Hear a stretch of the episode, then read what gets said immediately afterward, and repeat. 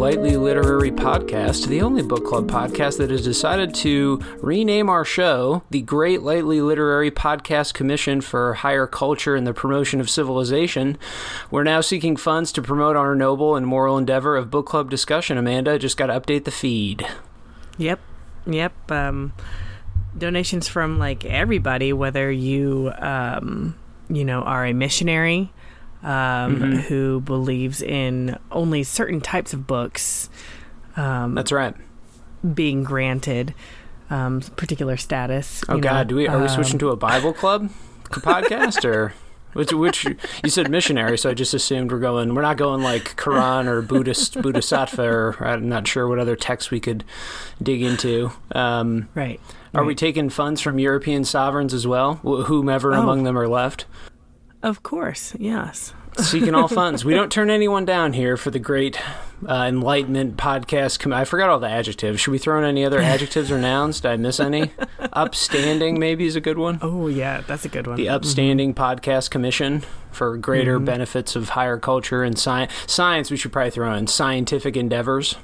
Mm-hmm. Mm-hmm. We're here to perform science today, and if you have no idea what we're talking about, that makes sense, is because you've stumbled upon a book club episode, which are our analytical deep dive episodes. This book club episode will be on the first part, roughly the first half, of the historical um, nonfiction account King Leopold's Ghost, which is by Adam, what did we agree on? Hochschild? Hochschild? Hawkschild. Yeah, Hawkschild. Hawkschild, which I'll look up the pronunciation for at some point in a YouTube video. you know, I'll, I'll get that. I'll get to it when I, you know, find the time. We have social media accounts. If you could follow us, it benefits us a ton and also helps you keep up with what we're doing, the books we're covering, and just in general, see what we're, we've got going on. On Instagram and Facebook, we have an account at the Lightly Literary Podcast, which is just all one word, so it's easy to find and follow. And yeah, check us out there for book updates, the reading schedule, the picks that we have coming up. So if a book that we're currently covering doesn't interest you, you can always look ahead and plan ahead, do some reading with us. A book club episode, which you again have stumbled upon, will be a spoiler filled discussion. It's going to be analytical and specific, so we'll be diving into the first half of this historical account. Again, King Leopold's Ghost is the name of it. So I didn't make it all the way, Amanda, but you read through part one, right? Yes. I made it dead halfway. So I, I didn't, because I, yeah, I thought last night I might be able to push through, but I didn't make it. So it's okay. You can feel free to discuss anything from part Yeah. one, which is called Walking into Fire, right? Yep. All right. Did I miss anything critical at the end there? Uh, I don't think so. It's uh, yeah, it's pretty, pretty dry reading. Okay. yeah, it's interesting. I, we'll dig into that in a second with some quotes. But yes, it's been. I found it weirdly to read kind of quickly, but I also think that there are times when I when my brain is skimming without knowing it.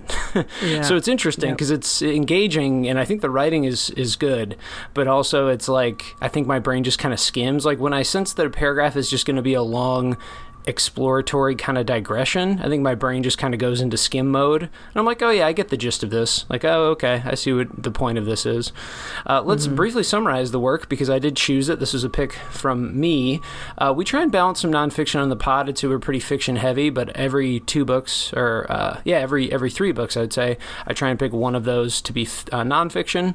This one had been on my shelf a while. I'd actually read the first couple chapters before, but like a couple of heavier, more dense reads, just put it down. Not because it was uninteresting or not well done, but just because it lost my attention, and I don't know, I just wasn't ready for such a you know in-depth historical exploration. And also, it's I don't know, it's a really intense topic that I knew a little bit about from history classes, and also conveniently enough for this, like Heart of Darkness high school studies. and so it's like I had known really slight facts about the Belgian occupation, colonization of the Congo, and some of the atrocities that happened.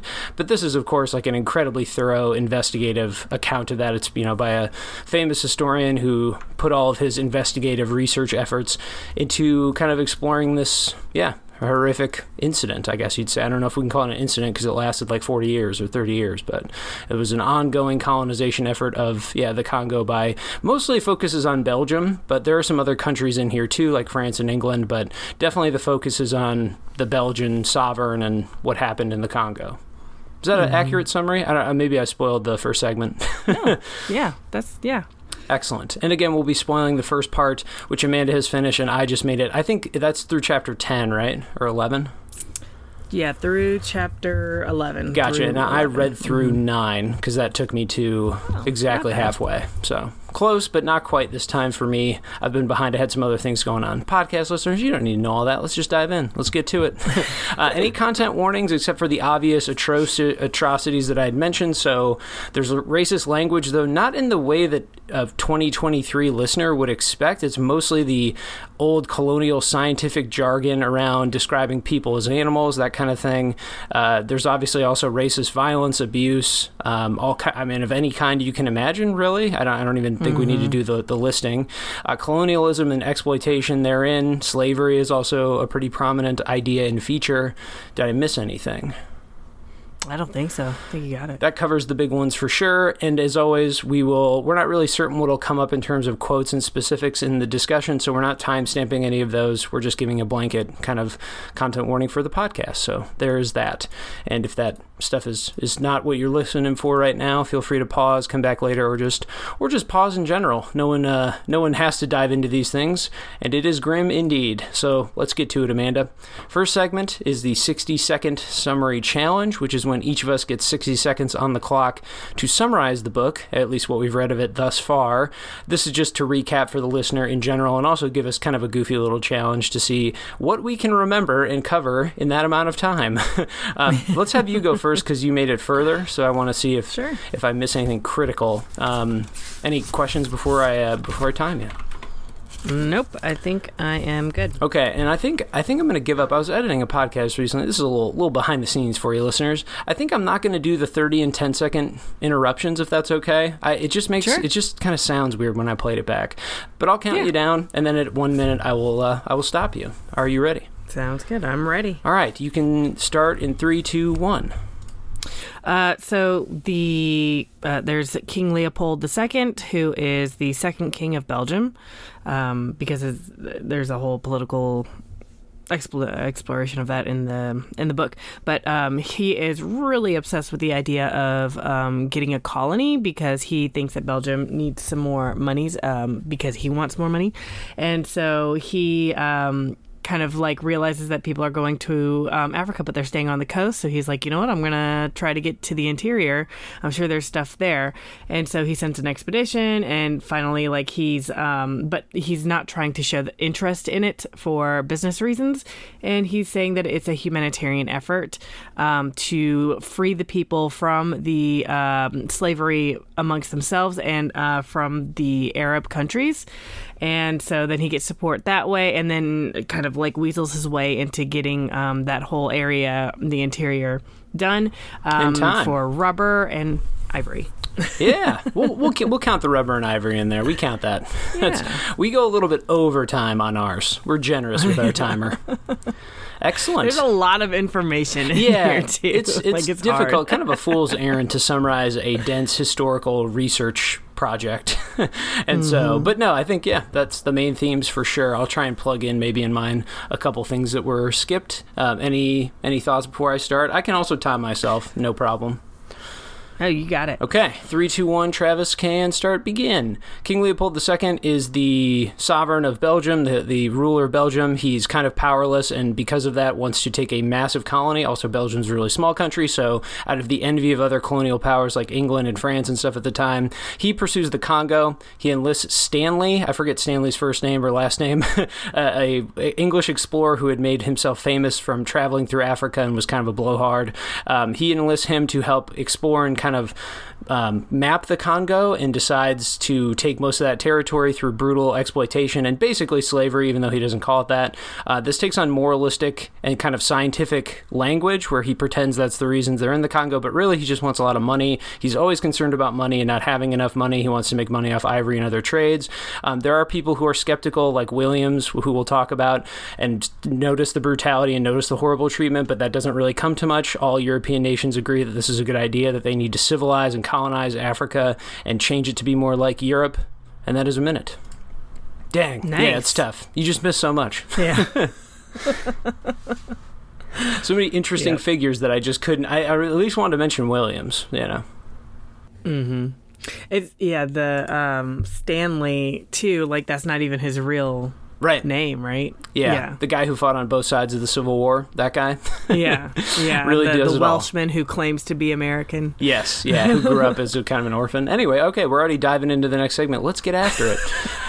next segment up, so hopefully that provided some some brief overview or clarification. I think thematically we hit the big things, right? Yeah, You I know. think so. Colonists claim they want to help, but they just want resources. This is well, if you took in a, a world history class, you would not know probably of the horrors and the specificity of the kind of bureaucracy and all that kind of in between. But you know, you know the broad strokes. Um, when you industrialize, you got to destroy other places for their raw goods. It's this is a tale Yep. as old as colonial time. So yes, anyway, um, and we'll get to some of the characters and unique figures and people committing crimes of uh, against humanity. Which was that phrase coined by Williams, or did he just use it early? I couldn't tell the way he know. explained it. He basically just said he used it many years before, you know, that's in World War II, post World War II, the Nazi trials, people would say that phrase. It was kind of like Right. used around then. But Williams used it like 50 years before. Right. Anyhow, let's jump in. Uh, quotes for clarification will be the next segment. This is when we each select three quotes from the book so far that we want to discuss in depth. Could be things for thematic or style reasons, or just interesting things that we wanted to give some more detail about and explore. Why don't you go first, Amanda? What's the first quote? Uh, yeah, mine is from the introduction at the very beginning. Uh, and let me see. Okay. um, the footnote was to a quotation by Mark Twain, written the note said when he was part of the worldwide movement against slave labor in the Congo, a practice that had taken five to eight million lives. Worldwide movement? Five to eight million lives? I was startled. Um, I chose this because this is indicative of some of the like writing that I'm not a fan of. Um, He's utilizing, I think, understatement here to be just startled by a massive number of lives being lost. Um, and uh, the the questioning there like that, I just I don't know. Um, so my my issue is um that uh, with this right so there are some parts of his writing style that i'm a fan of and i, I actually included um, a couple of examples of like what i do like about his writing style. But stuff like this where it's um, he inserts himself in the text in certain ways. This is one example. He also um, uh, makes claims it does some like psychoanalysis on some of the people that i'm just like is this where's the evidence for that? And you're just like jumping to conclusions here like very freudian stuff going on.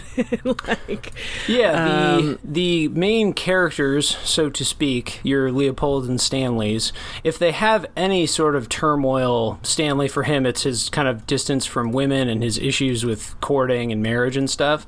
And for Leopold it's oh well it's myriad things, but among chief among them his family issues, like he doesn't you know, he resents his daughters and distances himself from those things. Yeah, those things do get significant well, I don't know, significant attention. They get attention enough to matter. I guess I'll say that. And it Yeah. definitely becomes part of the narrative that he wants to weave in to kind of to do a portraiture of sorts. Right, and that's uh, like I I don't mind um those specific examples where he actually like gives examples of those things but like when he actually states things like oh he's like terrified oh stanley is terrified of intimacy and sex and and then he just like leaves it at that and then like later like we see examples of like i mean he's got failed relationships and stuff but does that necessarily mean the same thing as you know being terrified of intimacy Well, this is where Um, we've got to do. I've at least got to because I've noticed a couple of those things. Oddly, I thought the chapter he was most opinionated was the Kurtz sort of Heart of Darkness Yes. exploration chapter because he he weighs in quite heavily and not in favor of the book, so to speak, but in favor of its kind of literary merit and its honesty and stuff like that. Um, Mm-hmm. Were there other topics where you felt his him being heavily opinionated? And I have to do the annoying thing, but it's only right. Did you check in the back to see what foot? Because his footnotes or his um his research notes, what do we call those? Annotations, whatever. um, Some of them are interesting because he puts commentary with some of them. And so for I haven't looked at it. Okay, it might be worth it because for a couple of them where he's reaching like that, if you can find maybe he included a reference, there are a couple of things in the back where he like explains what the book is, or like there's one source that he uses a lot where he basically is like, yeah, this person did all this research and I'm relying on his stuff really heavily. Here was his thesis. Here was the you know blah blah blah. Anyway, and I figured you didn't. We're not scholars here after all. We're not doing scholarship. We're just reading a book and thinking about it critically. But it's like some of that stuff has been kind of helpful, but not. I don't. I don't think it would clear up the what you're describing though. Yeah, the so the Kurtz chapter, um, the the Heart of Darkness chapter, like that, I, I was like, oh, I, I actually kind of like how he asserts his opinions on that because it is um, the you know literary analysis and stuff like that. It's the the biographical inserts that I'm just kind of like, oh, they, I mean, you're not you're not a psychologist, right? Like, just Yeah. present me with the information and I can make my own conclusions. And also making those statements uh, are unnecessary when you already have examples given of those things. Like I can make my own conclusions based on, on yeah. facts. Well, I wonder if then. Yeah, I wonder. I but. I think I, it, it, but it's the historian's job to make some. I mean, if I, I suppose he wouldn't have to write it as a narrative at all in that case, you know, like he would, he could just give you the journals. I, I guess the other counterpoint to that would be like, again, I wonder if in the back a lot of what he's citing are personal journals and like entries by. Mm-hmm. We can just focus on Stanley, I guess. And so it's like, I mean, at some point you can either go look those up yourself like you are not a professional historian and like don't have the time why would you ever do that?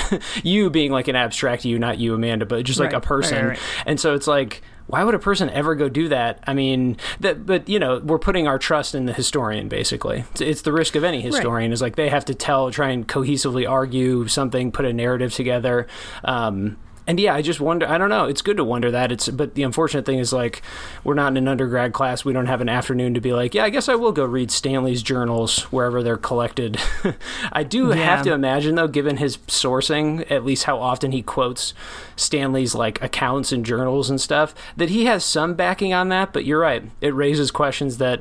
I mean, he just wants us to assume that his interpretation is good enough to, you know, just swing us through the story. And so, such it is. Yeah. It, it is. it's what what I think really bothers me about it is is that it's an attempt to be like a narrative mm-hmm. nonfiction, but the rest of it does not read as a narrative nonfiction. Yeah. So Yeah. it's like just really spotty pieces of like his interpretations of things and trying to give us like a quote like character analysis Yeah. but then not treating the rest of the book as though it were more like I guess maybe I'm I'm spoiled with like Erik Larson's stuff, but like which yeah. you know Yeah.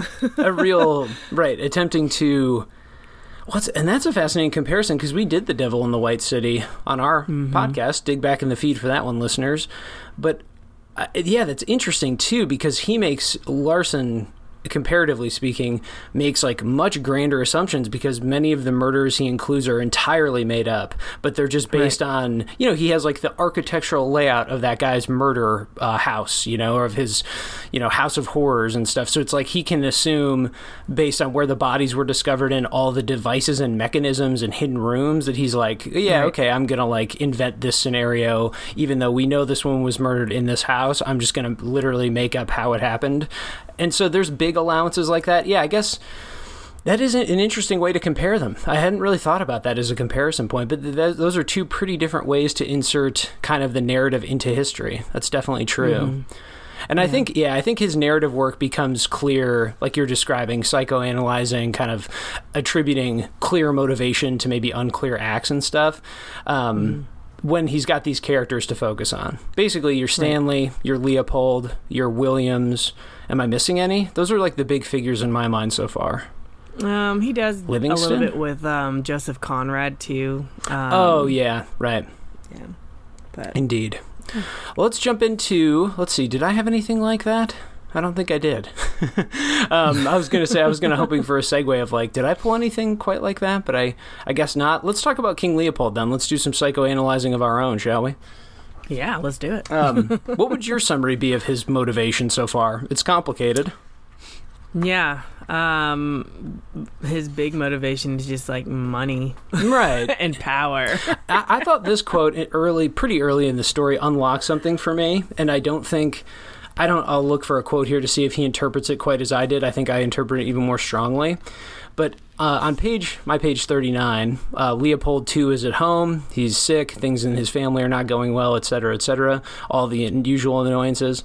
And it reads In Western Europe, after all, times were fast changing, and a king's role is not as enjoyable as it had once been. Most annoying to Leopold was that in Belgium, as in surrounding countries, royal authority was gradually giving way to that of an elected parliament. Someone once tried to compliment Leopold by saying that he would make an excellent president of a republic. Scornfully, he turned to his faithful court physician, Jules Thiriar, and asked, What would you say, doctor, if someone greeted you as a great veterinarian? The ruler of a colony would have no parliament to worry about. And so I guess that final line is kind of interpreting why he would make such a you know scornful retort or whatever. But i think mm-hmm. the this idea of slipping power of lessening prestige lessening clear authority you know as like a sovereign as a king combine that with yeah he's from a small country he's watching every other european power amass tons of colonies especially britain like germany and france. And so combine that with yeah a person who ha- is is ambitious and just needs this has this singular want or desire for this growth of power.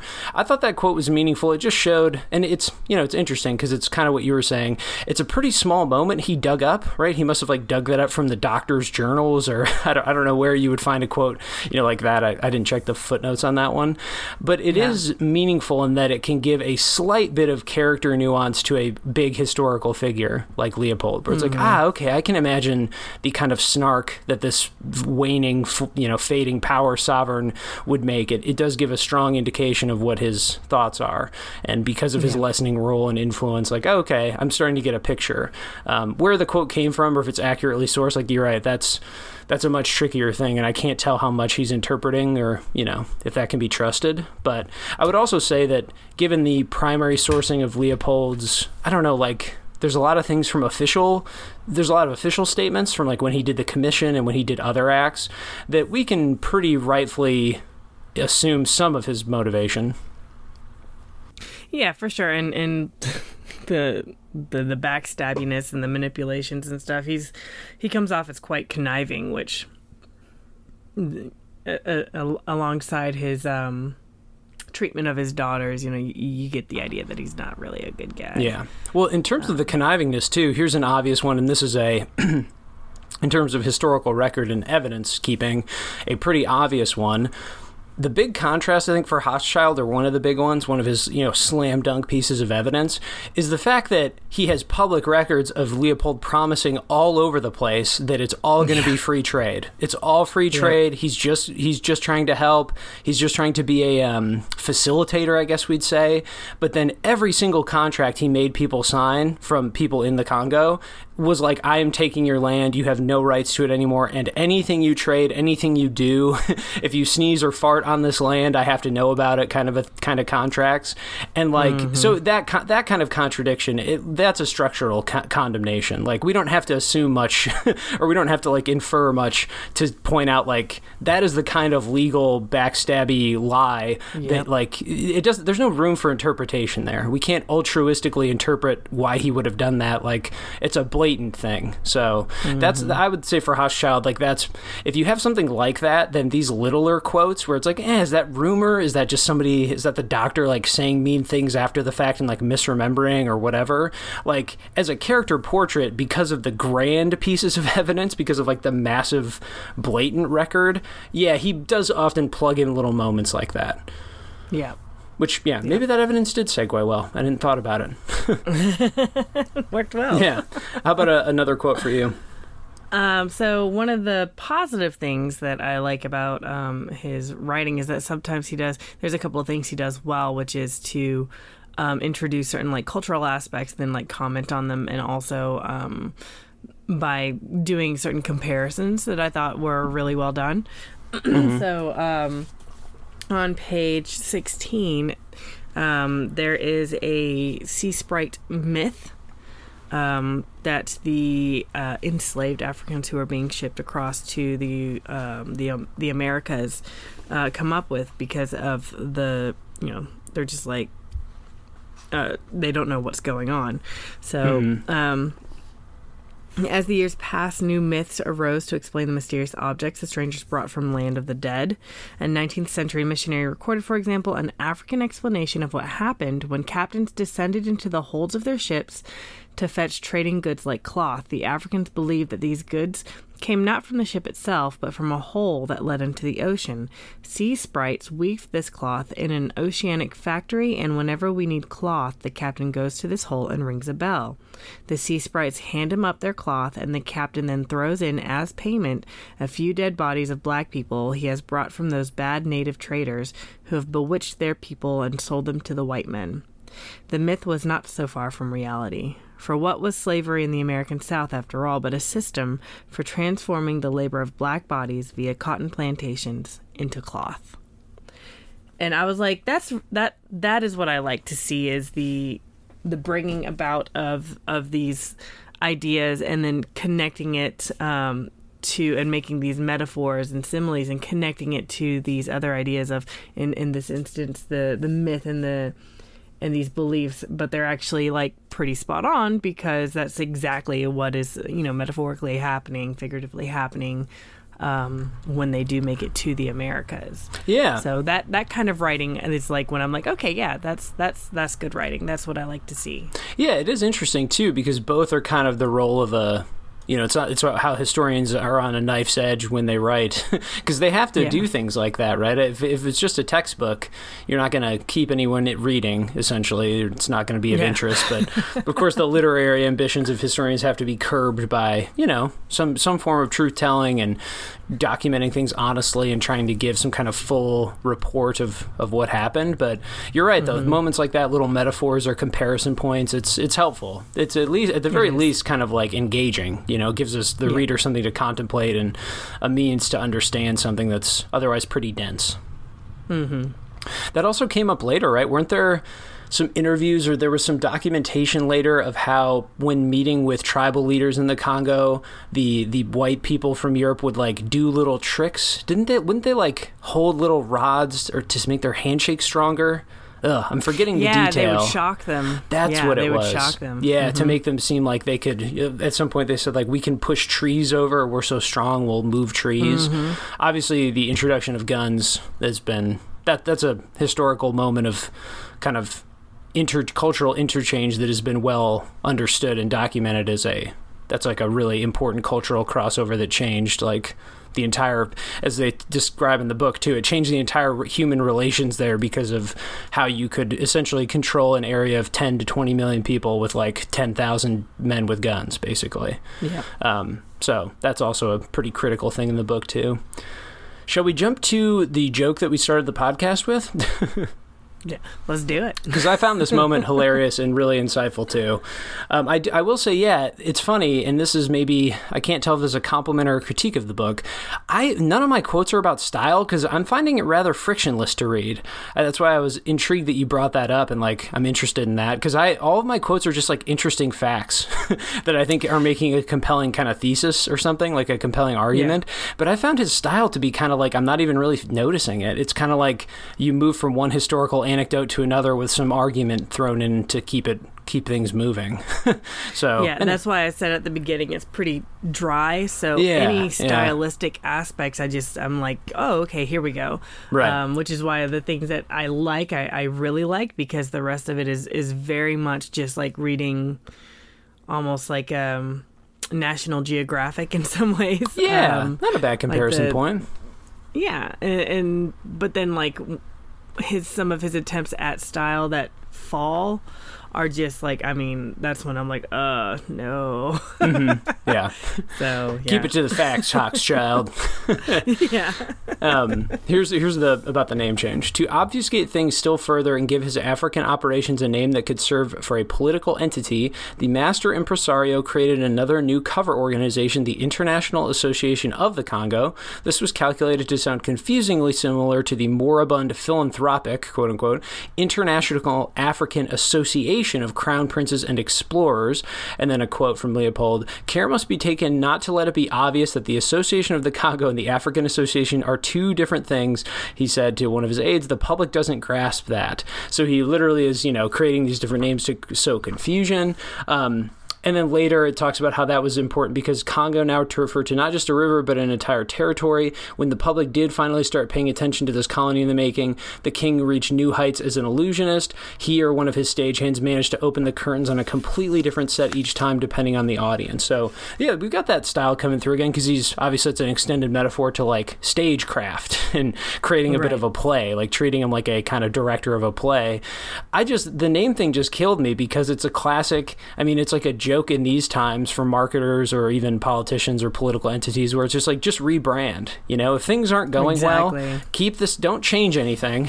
Don't fundamentally question what you're doing. Just rebrand it and confu- sow a little confusion right? Create a little confusion. Uh, what, what do they do? New coke coke zero coke diet coke what you know coke fusion. I don't who knows? We just make up words. And ju- it's just like don't change the product. Don't you know change your plan or your grand aspirations just change things up and kind of confuse people and people will eventually move on. Yep. And and what's hilarious too is later um, when the united states gives oh yeah. their um they're like yeah okay we got you uh, leopold we support you. They they reference that association with both names in like the same sentence. Yeah, and amazing. they just don't even catch it in their official statement of acknowledgement. It's like not in it. This is not a memo or a conversation that was remembered. It's their literal formal declaration of you know acknowledgement. yeah. They use both. Yeah, you're right. I should have quoted that and said that was definitely the pinnacle of that. It was just hilarious to see it in play. Um, obviously, in real time it's I don't know. It's it's like anything. You can only laugh at the horrors once it's over. Kind of like when you see the machinations right. in from the thousand feet view. Um, these are obviously like dangerous tactic tactics of obfuscation, and this was done to a, a horrific end and everything. But still, seeing the seeing the mechanisms at play in such an obvious and stupid way is just I don't know. it, it is just funny to see the kind of flailing about. How about yeah, for your final quote? What do you got? Um, I have here another example of something that I like that he does, which is to compare um, certain actions by a variety of people to modern day things. So here um, right. on page 117, um, Leopold's actions, he compares it to a venture capitalist, a modern venture capitalist. So this is something that I, I thought that he did well. Um, uh, these concession companies had shareholders, largely, though not entirely Belgian, and interlocking directorates that included many high Congo state officials. But in each of them, the state, which in effect meant Leopold himself, usually kept 50% of the shares. In setting up this structure, Leopold was like the manager of a venture capital syndicate today. He had essentially found a way to attract other people's capital to his investment schemes while he retained half the proceeds. In the end, what with various taxes and fees the companies paid the state, it came to more than half. Um, right. And I was just like, oh, that helps, you know, to understand that you know these practices first of all like these practices are still going on i mean minus the the military might that goes behind that um but the it, it comes to to question some of the the ethicalness of like mm-hmm. our modern day um, economic structures and stuff. So I, I, liked that little little tidbit there and, and stuff like that where you, it makes you think about like oh this is still applied to today just like the the propaganda and stuff like that he he does compare it to you know more modern times as well and, and certain right. actions so it's it's interesting to me and it's and it you know makes me think even harder about like you know the pitfalls of our, our current society yeah and you're right. I think any any strong history will do that. It will illuminate current issues in some ways. I mean obviously this is also we're just learning about a specific thing. But you're right, the comparisons are, are fine. Did you let out a deep sigh when he started comparing them to Nazis and Stalin in World War II? I, I'm not that I'm saying Stalin was a Nazi. Obviously, I'm just saying he, he uses both. Like he talks about the gulags, yeah. he talks about Stalin's sort of imprisonment programs and mass incarcerations, and then he also compare like it's just kind of you just kind of have to, I guess, as a historian, especially. I mean, granted, depends on the topic, but like this is obviously a mass kind of genocide, a huge movement of death and exploitation. So it's like, okay, I guess we should. I guess yeah, we kind of have yeah. to. yeah. Um. It, yeah. I think that people can make those, you know, comparisons themselves, but yeah, it's whatever. I, I, I, don't know. I guess too, we ju- we're just in an age where there's kind of a joke. I think there's even a term for this, like an internet term, but it's just sort of like it's the first thing everyone uses in an example to prove a point. it's like, can we just yeah. can we just use it for specific things instead of just always saying Nazi or you know comparing people to Stalin or Hitler? Like it, I don't know. Obviously, in terms of world historical events, those two people cannot be kind of downplayed or underestimated. But and so yeah, in this work, I it was a sigh of just kind of like, okay, we have to do this, not um, of disapproval or I didn't think it was like analytically shallow or something. I it was fine. The comparisons were fine when he was making them, but it was just kind of like, yeah, you really can't in any grand historical work, you just can't escape those comparisons. It's just they're just everywhere. Should we end, end uh, quotes on a super down note? Yeah. Can't end on an up note, can we?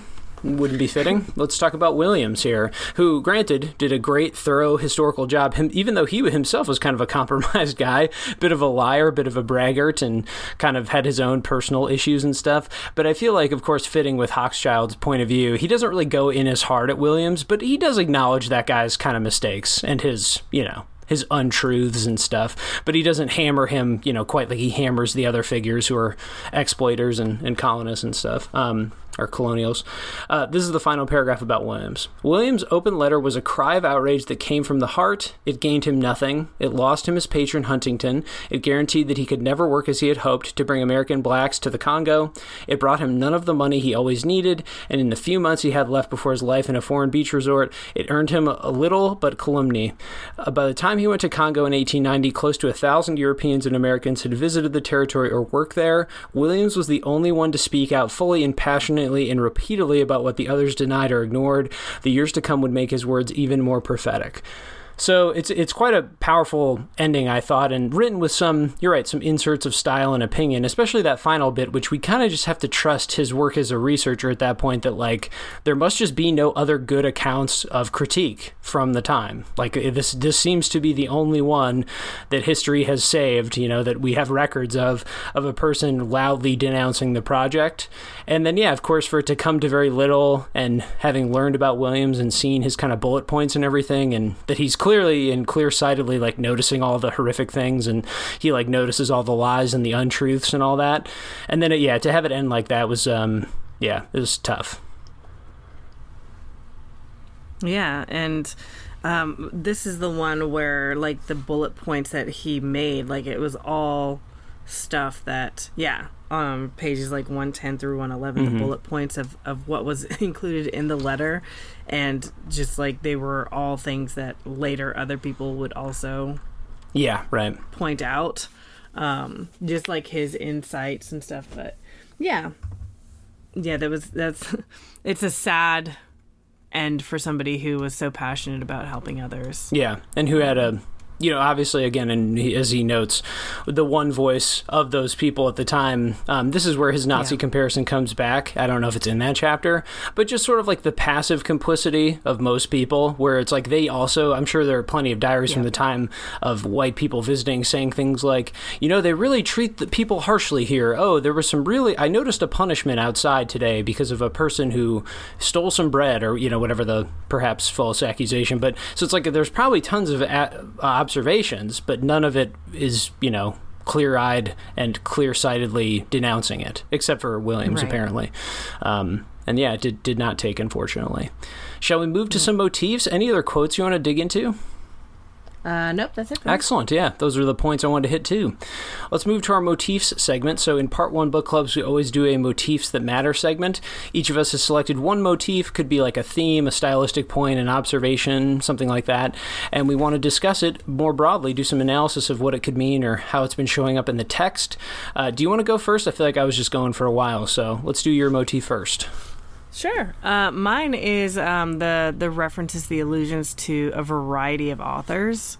Sure. Um, uh, the the most obvious being, of course, Joseph Conrad, the, the writer of Yeah. um, Heart of Darkness. It's a whole chapter. Um, it is an entire chapter, chapter nine, which it reads almost more like a literary analysis um, in in some ways, um, but also like a, a comparison to like you know this is what he writes about in Heart of Darkness, and these are the realities based on that. These are the characters that he bases them on, and this is what happened with those characters. Um, but yeah, he so specifically with Joseph Conrad, he references Heart of Darkness like that whole chapter, but then he also references it like um, two other times, um, both times, the other two times in the introduction itself. Um, and he also references Shakespeare. yeah. Remind me of that one. I um, don't remember that. Uh, so that's also at the beginning in the introduction, and it's on page four. Um, and it says here, uh, and looming above them all, all these bad guys in the Congo taking advantage, um, above. Uh, looming above them all was King Leopold II, a man as filled with greed and cunning, duplicity and charm as any of the more complex villains of Shakespeare. Um, so comparing Leopold to a Shakespearean villain, um, especially in complexity. And then we have um, two references, maybe even three references, but the two that I remember the most um, are to Mark Twain. But what's interesting about the Mark Twain references is that Mark Twain here is it, it's not about his writing per se, but about just like him as a person living at that time. And um, he, on page 32 specifically, he um, meets with, or he, let me, let me find a quote real quick for you uh, talking about Stanley, the guy who's actually Welsh but wants to be American or says he's American. Um, he sometimes implied that he came from New York, sometimes from St. Louis. Mark Twain sent congratulations to his fellow Missourian for finding Livingston. Livingstone. Um, Classic. yeah, so Mark Twain is referenced, but as like a person, but you know, it's interesting that he's, you know, honing in on Mark Twain specifically because there's, I mean, like, why? Well, he was kind of a Um, famed. Tw- uh, this is I don't know. It's interesting that he doesn't mention it though. But Twain was kind of a famed anti-colonialist. Like he Yes. had, and there's a quote later. Or did you pull that one too? Because he does quote Twain. How Twain says something like, "Like white people think that they're not savage, they but they're as savage Right. as the savages." I, that's a that's not the quote. That's the third one. it's something. That's the third quote. Okay, yeah. but it's something like that. Did you pull that one too?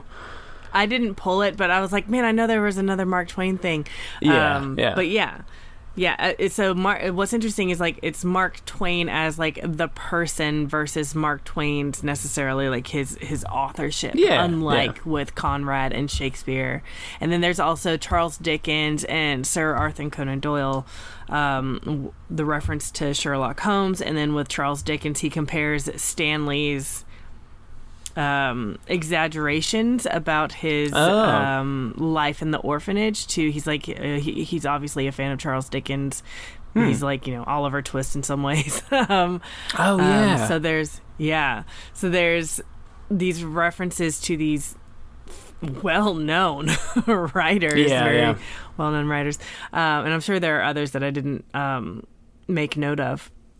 But um, I, I found that really interesting too, because like when I was thinking about um, Hochschild's style here, where he does make some attempts at you know metaphor and simile and trying to infuse some some style into it and like just but it do, it's not actually a narrative biography right? It's just i feel like it's i mean it's it's got its you know it's a linear progression of ideas but it's not narrative in some it's it's not stylistically narrative um which is interesting too because on the cover of the book it says um, from the Christian Science Monitor, an enthralling story full of fascinating characters, intense drama, high adventure, deceitful manipulations, courage, courageous truth telling, and splendid moral fervor. A work of history that reads like a novel. I was like, it does not read like a novel.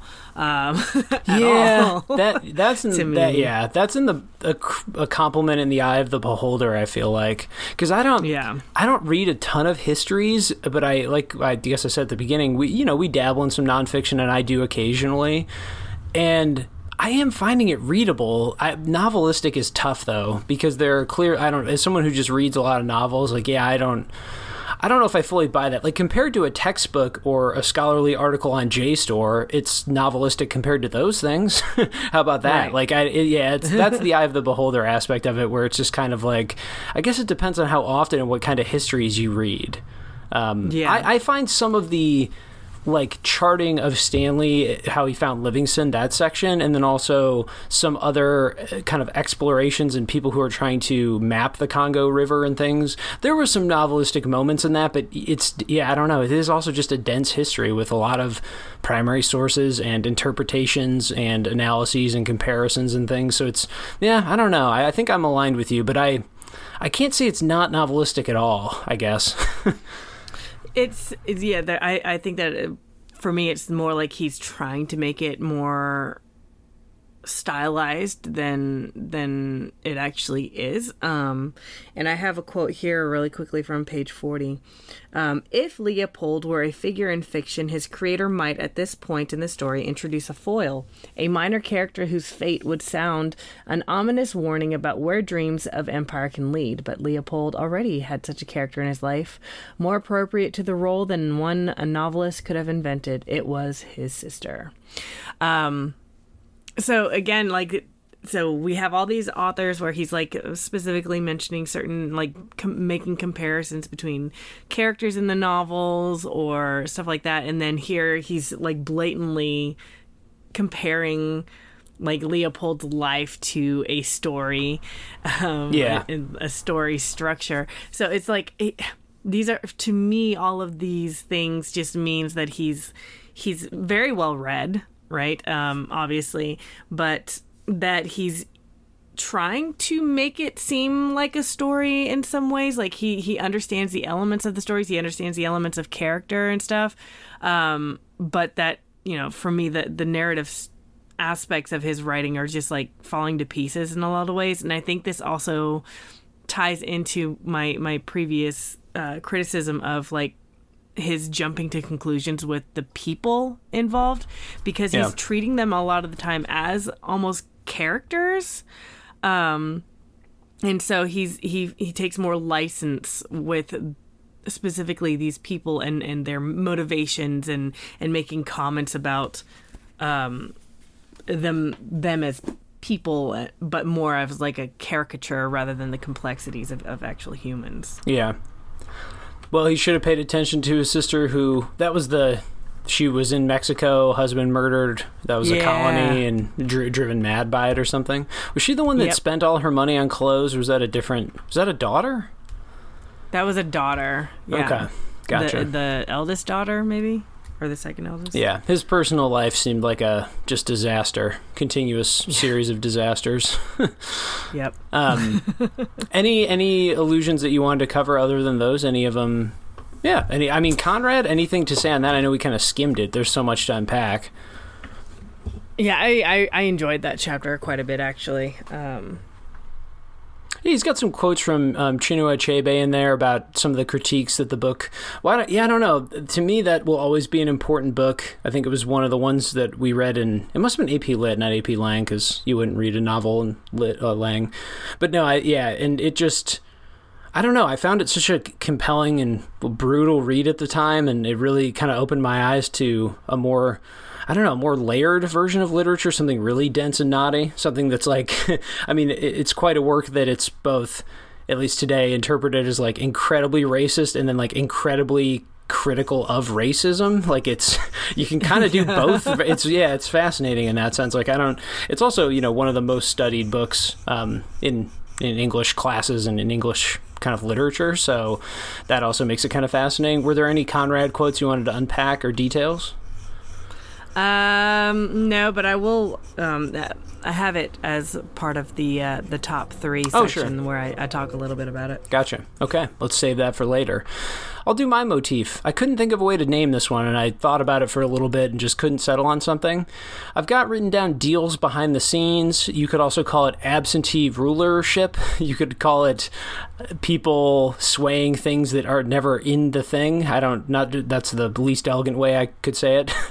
it's basically people who have a ton of control and have no direct contact or experience or even I mean obviously Leopold has profound investment in the Congo in the literal and financial sense but it's just sort of this idea of there's a lot of characters in the story who do stuff without doing stuff like in that sense you kind of have to admire Stanley who is a horrific racist and an abuser and it seems like just a murderer uh, the way he worked people and the way he beat his porters and like yeah, it seems like a horrific man with a t- twisted sense of what was scientifically right.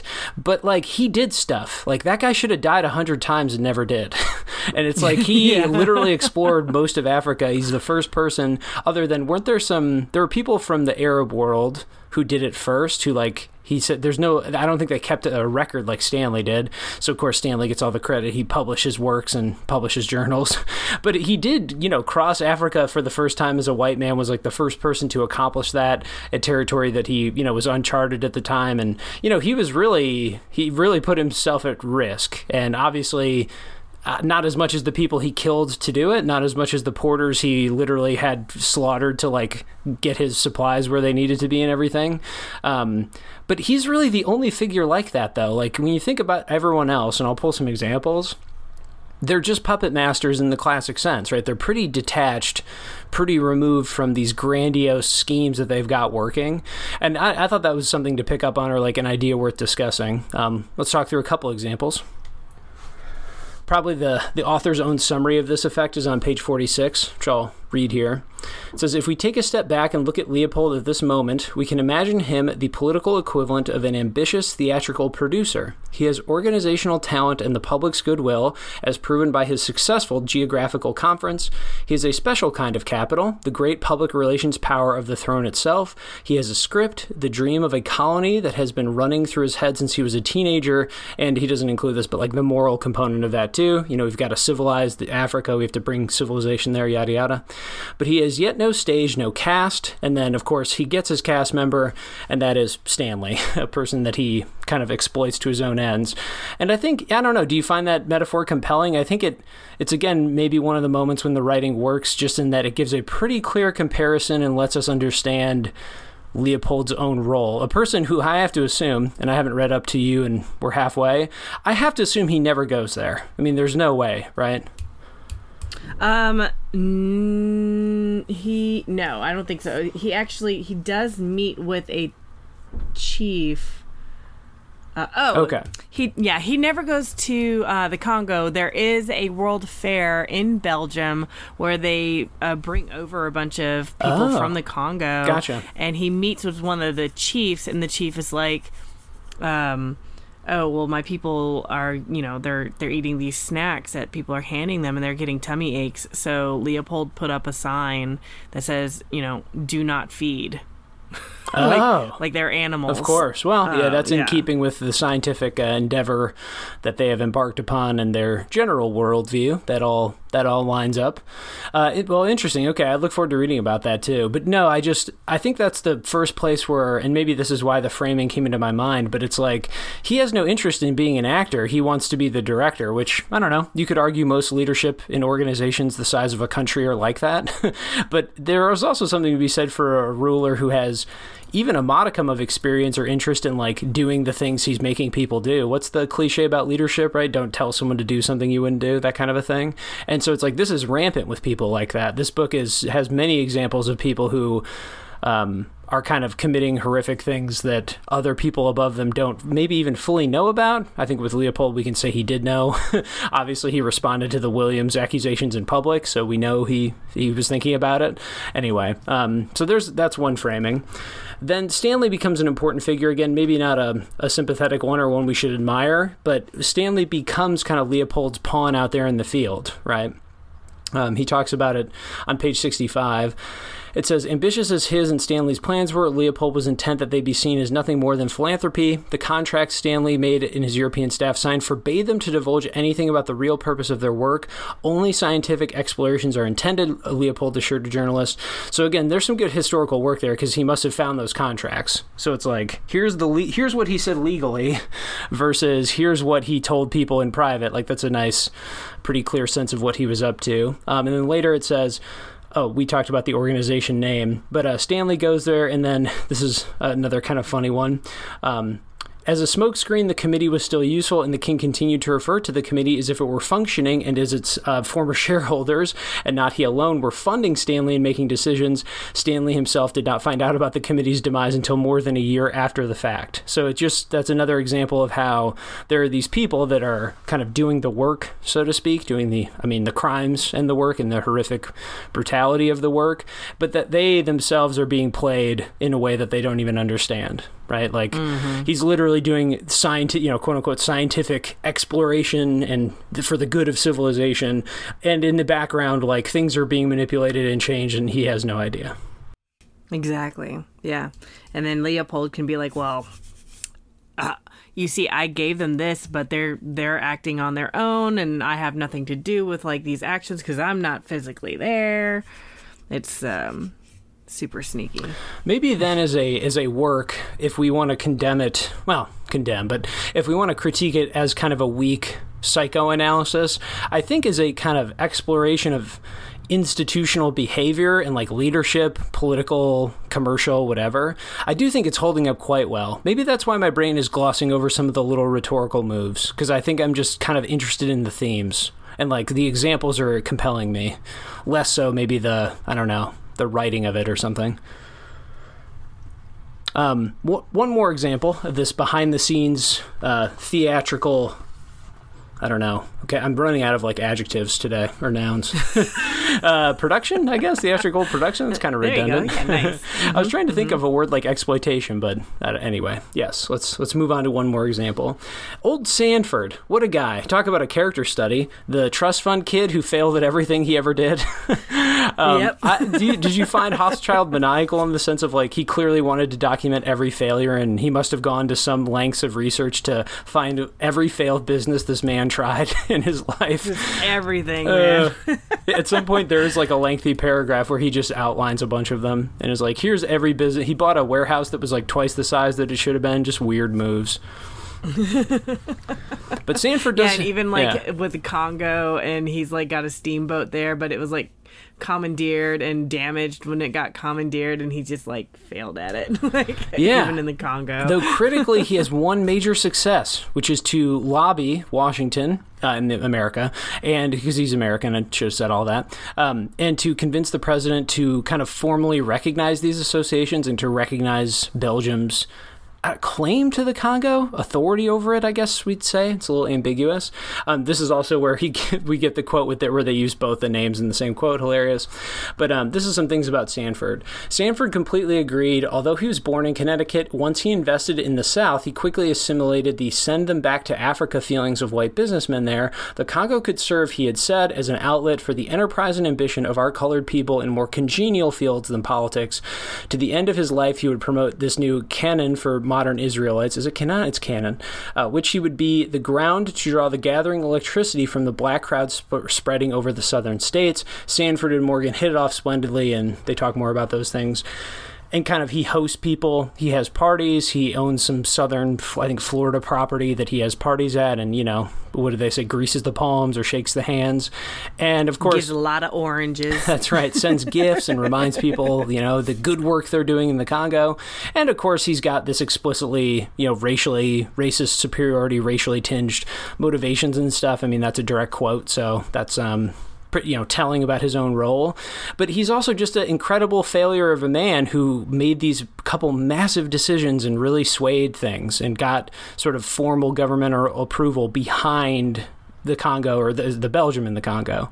And I just found him too a compelling figure. I know, again, up till now we hadn't really talked about him, but it's just incredible the sway that this person had on world historical events. And I think that was also where I just really got into the narrative aspect of it. Like, who is this person? Where's he from? How did he come to power? What's, you know, what did he accomplish or what was his role? Um, and what are your thoughts on Sanford?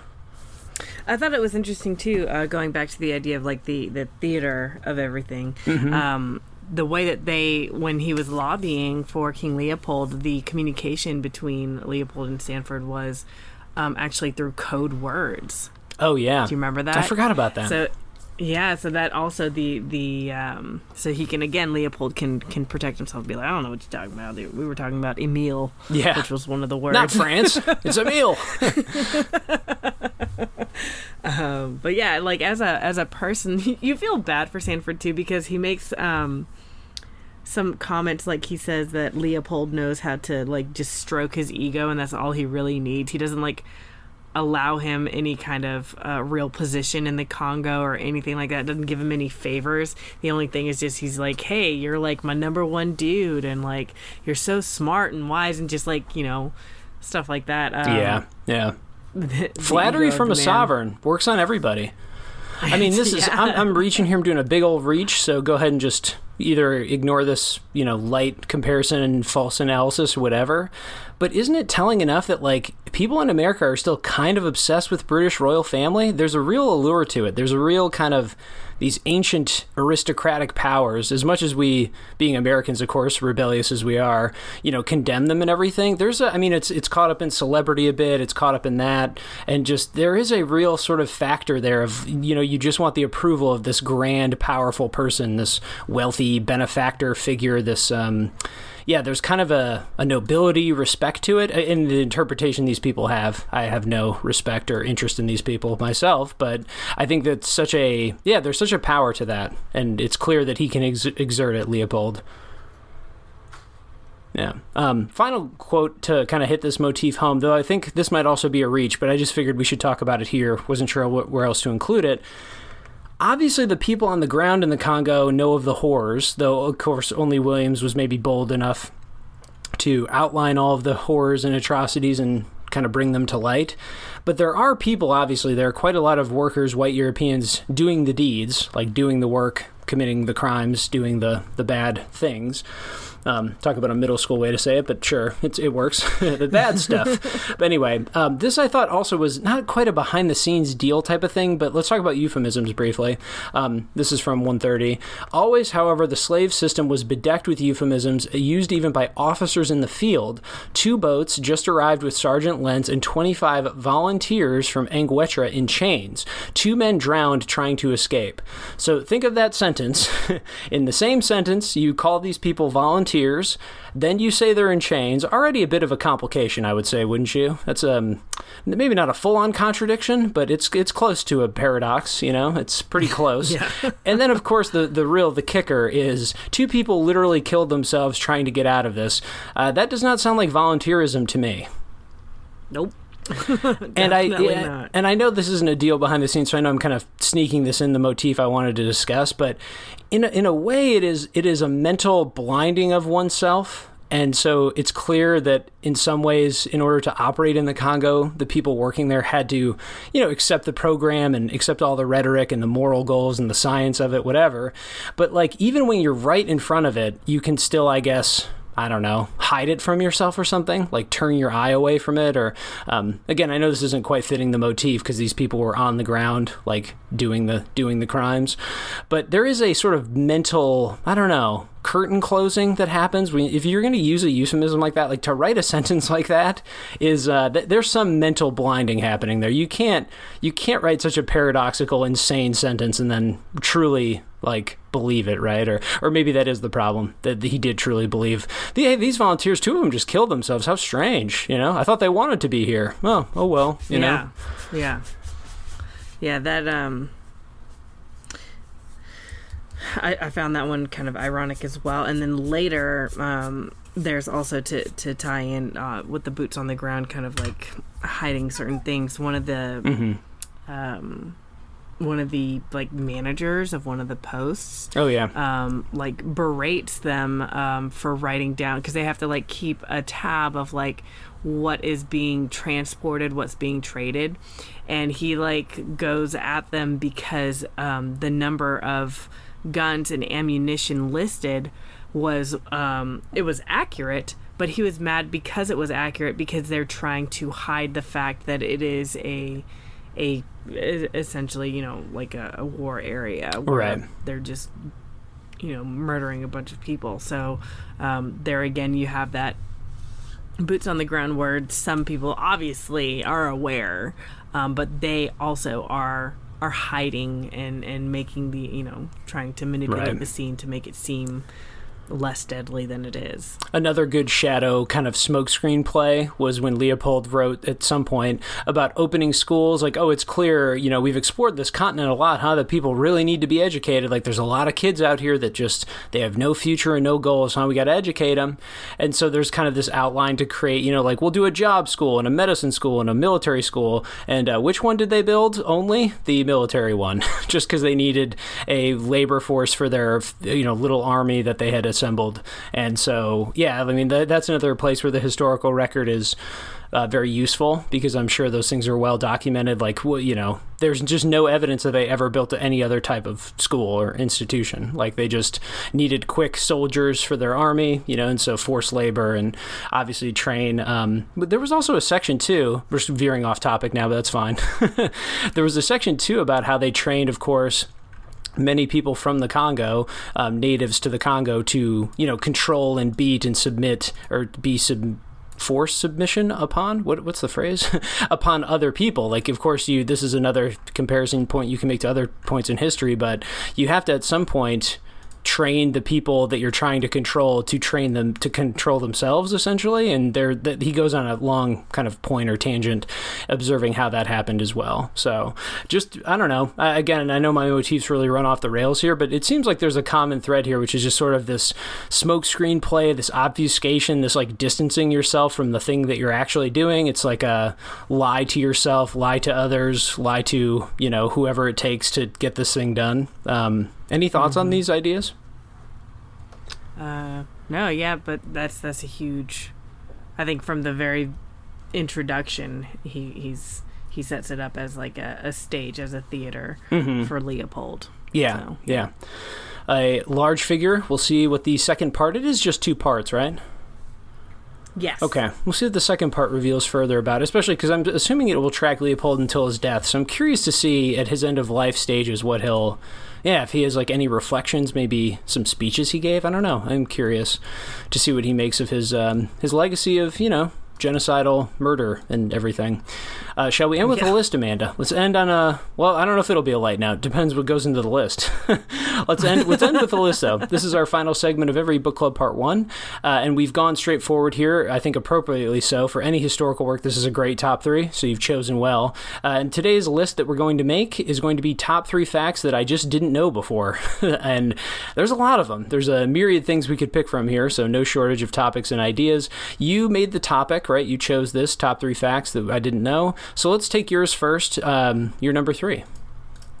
Yeah. Um, just in general, I didn't even know about like.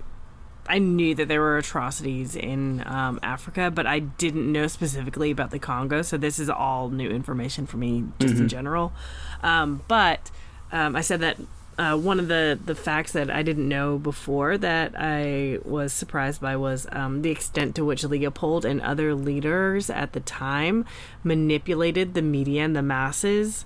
Like, I Sure, just didn't yeah. think about like back then. Like when i think of like propaganda and stuff like that it, for me because we studied it so extensively when we studied world war ii stuff Of course, it comes back I again. automatically right.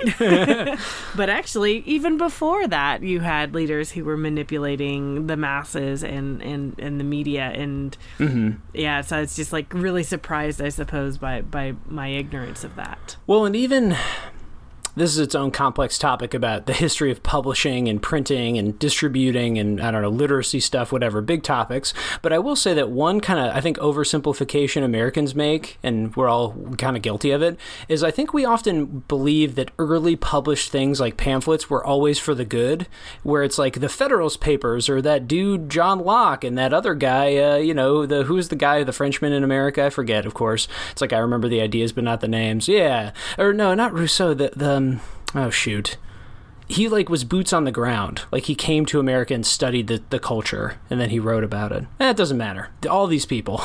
but we often think of these as these kind of, oh, it's, you know, you get them in the hands, you tell the truth, freedom, it's the, you know, it's like a rallying cry. But, you know, the opposite right. can equally be true, which is like, oh, that wasn't true or, oh, that's not for noble purposes or to establish some ideal. It's just to manipulate or get a point across or you want to promote your new association, you want to promote your, the kind of noble morality of your conference. Like, okay, yeah, then publish about it and write about it and just tell people that's what it's that's what's going on. Don't worry about it. And so I think there's a real contrast there too for Americans. Yeah, yeah, yeah. Early publication propaganda. It's a great pick. I'm going to go with Tipu Tip who this is my number three, uh, who was an Arab slaver who also himself at the time owned a like a huge chunk of the Eastern Congo. As, as far as it can be defined, it's hard to define at the time. But I do think that I'm fascinated by this, or was fascinated by this example, because a huge moral component to Leopold's propaganda and campaign, and even throughout all of Europe, was the anti-slave rhetoric. Because at that point, slavery yeah. was outlawed, of course, and like banned, and yeah, there was all this hand wringing about how evil it was. And at the time, in the Arab world, there was still slavery in some you know regions and territories. Even Turkey is an example given. And so it's just so, of course, perfectly rich and ironic that Leopold makes a big deal with this Tipu Tip, who is a wealthy, kind of successful slaver, and he is happy to make deals with him. He has no issue, no qualms behind the scenes again, like making agreements and making arrangements with this. So it's just that double faced public versus private thing I was trying to get at earlier with the motif of just, yeah, you have this rhetoric in public, but then in private, it's like, well, look, we'll make deals with anybody as long as I own as much of the Congo as possible. I don't care. So no qualms there. And I, of course, didn't had no idea who that person was. I frankly didn't even really know that at the time Arab slavers had made inroads into Africa like that. I, I don't know. It was all kind of new to me. So, yeah, that I I had no idea about that either. So that's a good one. Yeah, you're number two. Um, my my number two, which might be surprising, um, I did not realize that Heart of Darkness is not just a figurative work. Mm-hmm. I did not realize that Conrad himself had actually gone to the Congo and had actually experienced it, and that it oh, was right. based on an actual person or actual people. Mm-hmm. Um, I just thought that it was you know, because the way we studied it, it's it's we only look at the you know the figurative stuff. We look at yeah, yeah. the analysis aspect, but we don't like I didn't know the history necessarily behind that. Um, so that whole chapter was really fascinating to me, and and I was just like, wow, like I have a whole new level of appreciation for Heart of Darkness now. Yeah, no, it's it's incredibly insightful, and uh, this is i will give him his credit here for doing a kind of an overview summary without oversimplifying. But the way he summarizes the study of the book is pretty accurate because I think most right. most kind of high school level AP class analyses of the book are very much in the psychology and the symbolism of things. And then also he mentions like Victorian era morals and there's some other stuff you could look into. I think when I read it, it was yeah heavily archetypal, symbolic, and then also we did do some kind of like id super ego type jargon freudian stuff with it too because mm-hmm. it's kind of like as he goes deeper into the forest like what does that represent anyway. And yeah there's some like pretty simple archetypal readings that hold up. Um, of course it's a complex work like i said because you don't have to analyze it like that. It's very rich either you know kind of however you attack the book and decide to read it which is interesting. But no yeah it's um I don't think I knew any of the specifics either, except that he traveled widely because Conrad was kind of a famous, like he sailed for a while and did some world traveling. But the specificity, right? The things from his journals, like noting that the, the heads thing that he would have seen in a magazine, probably, like there's all these kinds of little points that maybe he assumes too much, Hochschild, but there's fascinating crossovers. Yeah. Between real yeah. life and the book. So. Yeah, fascinating stuff. My number two is the life of George Washington Williams. Did you know who this person was before this book? no, I did yeah, not. me neither. So there you go. I don't, I don't really have much more to say, right? It's I've already kind of talked at length about his role and what he his kind of you know noble approach and his honesty and investigative work in the Congo and how unique it was and important, and then ultimately not not pointless, of course. Nothing done in such a correct altruistic way could be pointless but it, it just didn't work how he thought it disillusioned him and it didn't have the grand effect he had hoped um, but mm-hmm. no, I found yeah, I found his kind of I don't know martyrdom. Is that probably goes too far, but uh, yeah, his life fascinating and yeah, just everything about him. Nothing specific, I guess. I'm using kind of a big picture one there, but yeah, I thought it was a great inclusion and brought some life to this topic too, personal. Yeah, and and it also points to like how how ignored he was to because of his race um, and his lack of status right. in society and not and, even a colonel. Yeah. Like come on dude. Damn it. Why'd you have to lie about that? No. You gave them such an opening. Damn it. Yeah. Yeah lying about where you went to college. I mean who's that guy in the news that republican from new york the guy who just keeps comically oh, lying. Yeah. I mean, it's you know, yeah. obviously these people don't. These people, despite our internet age, age of information, that doesn't go away. I guess, despite the rampant documentation of the modern age, like you yep. still find this uh, happening. So yeah, fascinating. And your number one, a great pick. Mine would have. Yeah, this is a great pick. Um, mine, I I did not know. Uh, like I, I I know uh, like generally what cubism is, like the the art movement, right? Picasso. Uh, but I did not know that it actually came from African artwork. Specifically, is it the the the Kuba tribe? oh, like... perhaps. You know, I've forgotten the names by now. I'm struggling yeah. through this whole episode, man. I'm clinging on for dear life with all the names. but yeah, it's but just yeah. the fact of it is fascinating right? I was just like, what? Yeah. Um, so I, I appreciated that he included that little tidbit there. I was yeah. And there's some really good light. I mean, I don't even know if we call this art criticism. It's more like art description. But there's some good light mm-hmm. descriptions of how, in the African art that you can see for inspiration, the same parts are exaggerated. It's the eyes are often bulging and big. It's just, you yeah. know, it looks like cubism looks basically. right. Um, disproportionate body parts, like, you know, displacement of limbs in certain ways and like abstract shapes and stuff instead of clear, you know, realism. And no, yeah, it's, it's a pretty light point, but you're right. That one totally, I, that was kind of like, you know, my ears smoked a little reading that. I was like, whoa, who knew? Mm-hmm. Great one.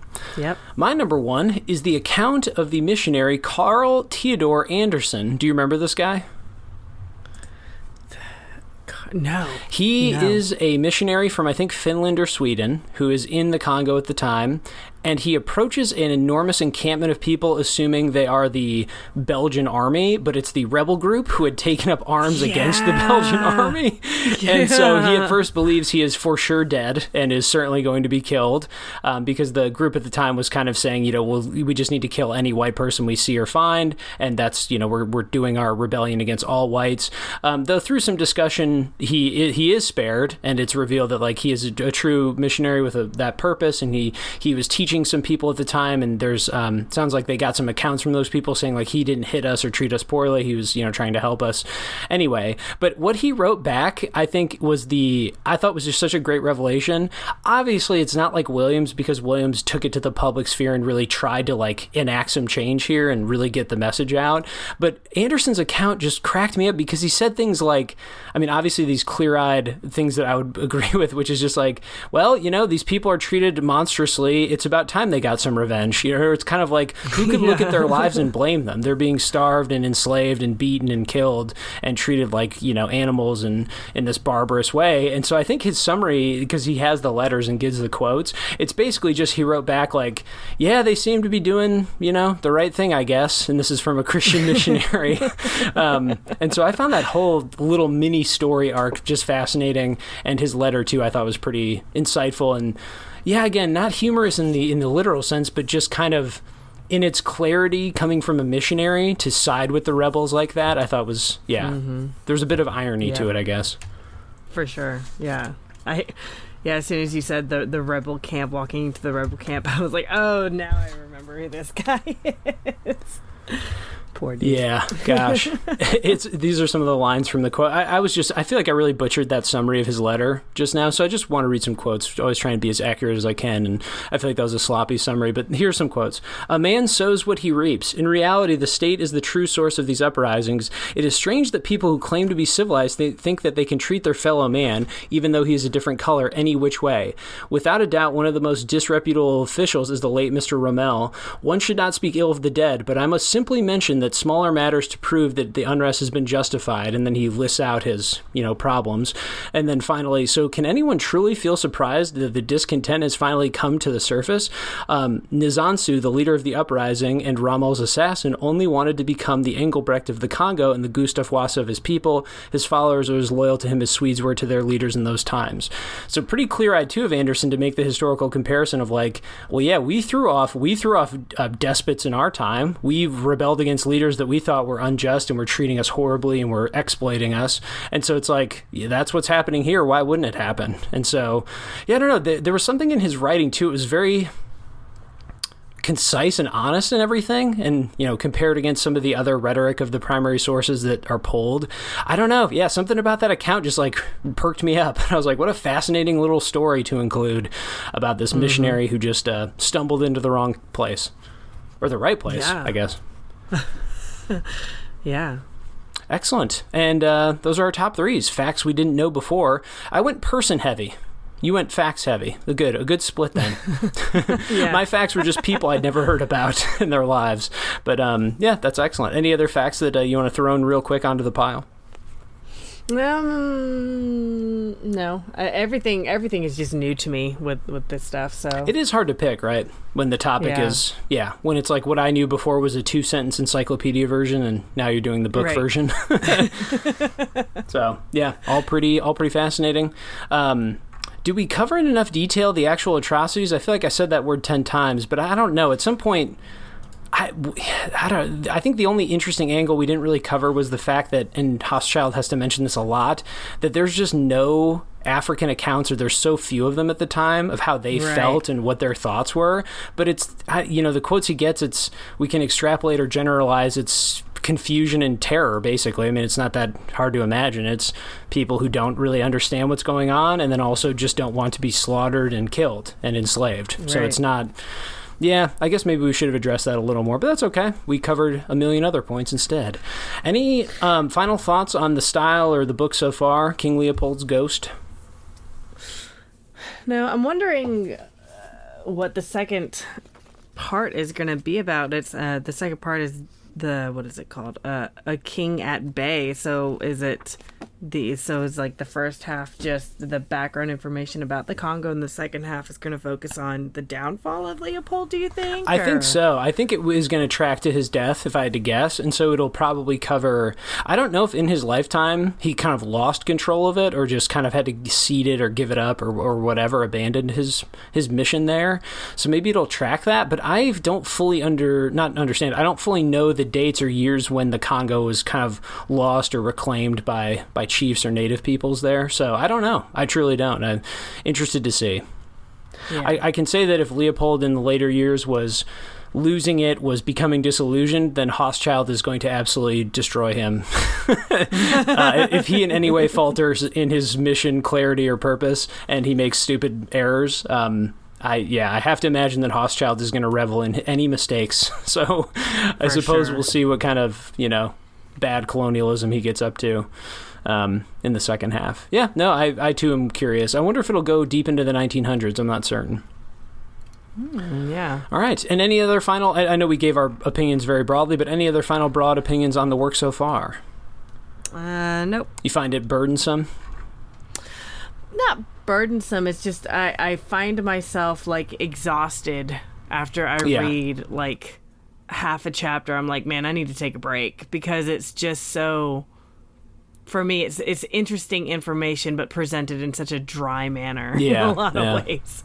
I've so, got to think yeah. more about that in the back half because I've again been kind of speed not speeding through but have found it quite frictionless. So I've got to start paying a little more attention to the own kind of the the style, the syntax and everything to see yeah, just think more about that in the back half. Okay, let's wrap this. I'm getting long winded at this point, Amanda. Uh, we have social media accounts, dear listeners, on Instagram and Facebook, and that is at the Lightly Literary Podcast, which is all one word. So if you can follow us there, it helps a ton. You know, we promote our book podcast episodes there and keep you up to date on what we're doing. Um, any podcast platform you're listening to this on, if you could rate and review the show, that also helps a ton. So five star ratings with a brief review or description, it uh, attracts more people to the show, and I think it's how those algorithms churn out recommendations. So helps a ton.